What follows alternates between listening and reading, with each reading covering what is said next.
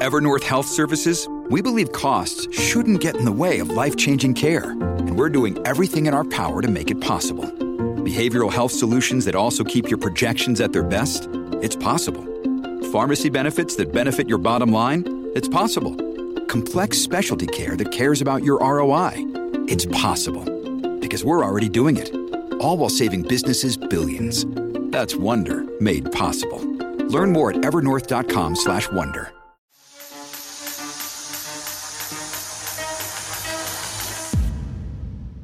Welcome back to the Joshua Shaw audio experience. Firstly, thank you for giving me a bit of your attention. I'm honored you trusted me with it, and I promise to return the favor by giving you a ton of edutainment value back.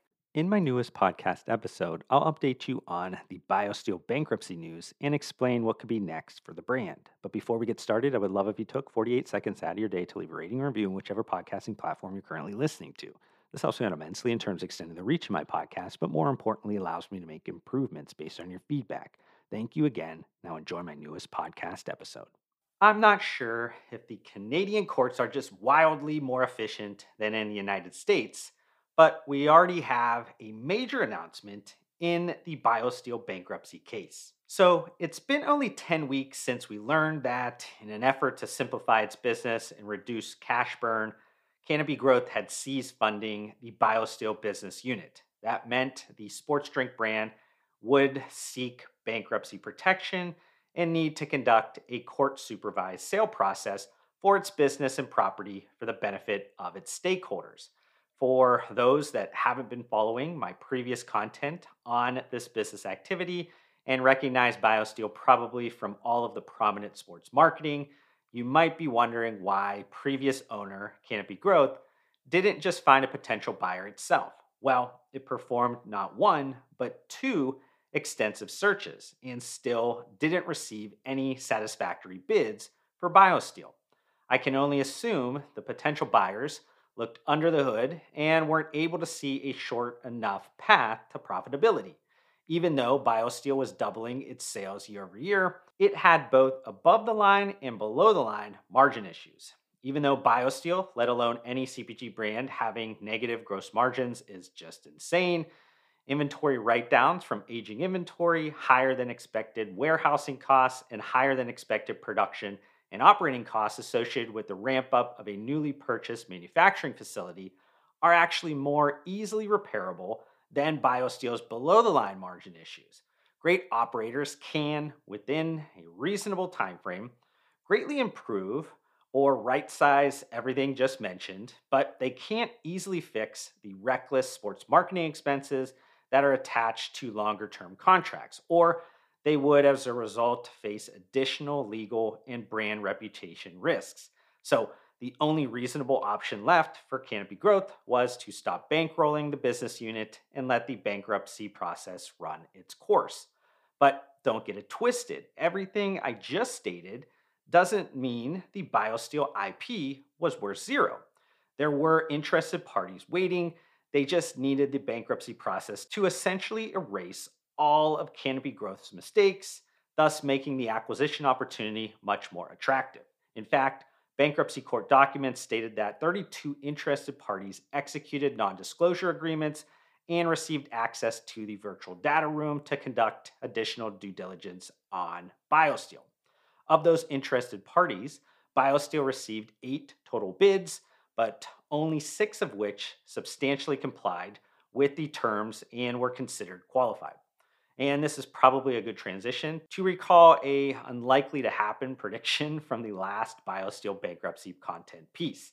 While I'm not sure if any of the largest beverage brand portfolios look seriously at the deal, regardless, my dark horse acquirers of Monster Beverage and KDP aren't the new owners of BioSteel. Both needed, at the time, a sports drink to compete against PepsiCo and Coca Cola Company. But my long shot hopes for KDP quickly ended after the strategic partnership with the sports drink Electrolit was announced at the end of October, and I still had about a 0.01% hope in Monster Beverage looking under the couch cushions for loose change again to pull off another mergers and acquisitions deal, but they obviously have enough work on their hands trying to revamp Bang Energy. So, did the winning bid come from the more likely predicted private equity side? Sort of. The winner of the BioSteel bankruptcy process was DC Holdings Limited, which does business as Coachwood Group. This Canadian holding company primarily specializes in the nutraceutical, sports nutrition, and health product sectors, but it also has a portfolio of real estate investments. Admittedly, when I saw the deal news, I didn't recognize the holding company, its founder or CEO, Dan Crosby, or its main brand asset called Canadian Protein. Now, that doesn't mean anything, as I have blind spots like everybody, especially when you consider Dan Crosby creates a significant amount of personal branding content online. Canadian Protein is one of Canada's largest e commerce supplement brands, and its products are also sold in Costco Canada and it looks like it manufactures most, if not all, of its own products.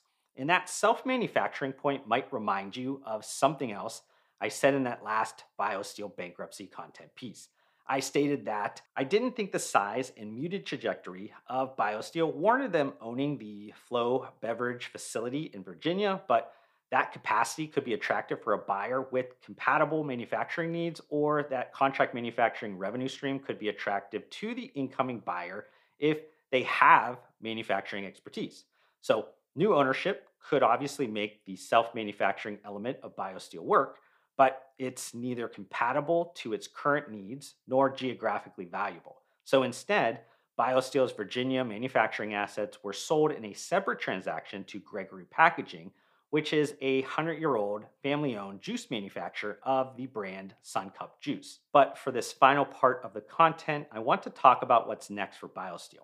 Just to get this out of the way, any thoughts that BioSteel would quickly bounce back to recent revenue levels is absurd. This isn't a knock on the new ownership, but how the recent BioSteel revenue was generated matters.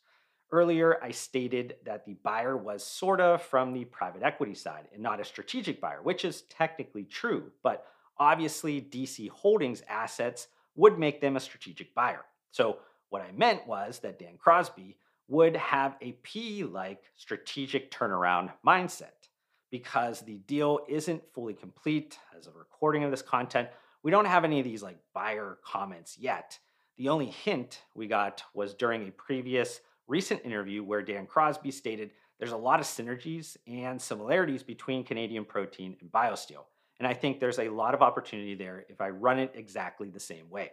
So that makes me believe that he won't go back to playing the sports marketing game at the highest level that Gatorade invented and mastered and then Body Armor emulated. Yes, BioSteel got to a level of sales in the Coke Pepsi dominated beverage category that few brands ever reach, but I'm not even certain packaged RTD beverages will be a core focus of the new company.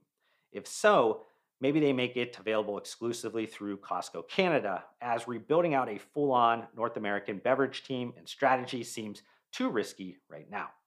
My guess is that BioSteel will be rolled back to something that looks more familiar to the times before Canopy Growth initially invested in the brand and went all in on these sports drinks. So, with Canadian Protein as our guide, BioSteel will likely get a revamped and streamlined supplement lineup, and it will be mostly sold online. But I just want to end with some quick final thoughts. BioSteel had been a highly touted piece of Canopy Growth's portfolio, at one point drawing CPG pundit comparisons to an early stage body armor. It's crazy how that recent viewpoint almost doesn't seem like it could be a logical thought in someone's head almost as quick as its recent rise, will be its fall back to low brand awareness status, which might be a good thing in the end because it will give Dan Crosby time to take the BioSteel IP and turn it back into a profitable supplement brand. I hope you've enjoyed this podcast episode. If you have any comments or questions about anything I discussed during it, open the podcast episode notes and click on any of my social media account links to reach out to me directly.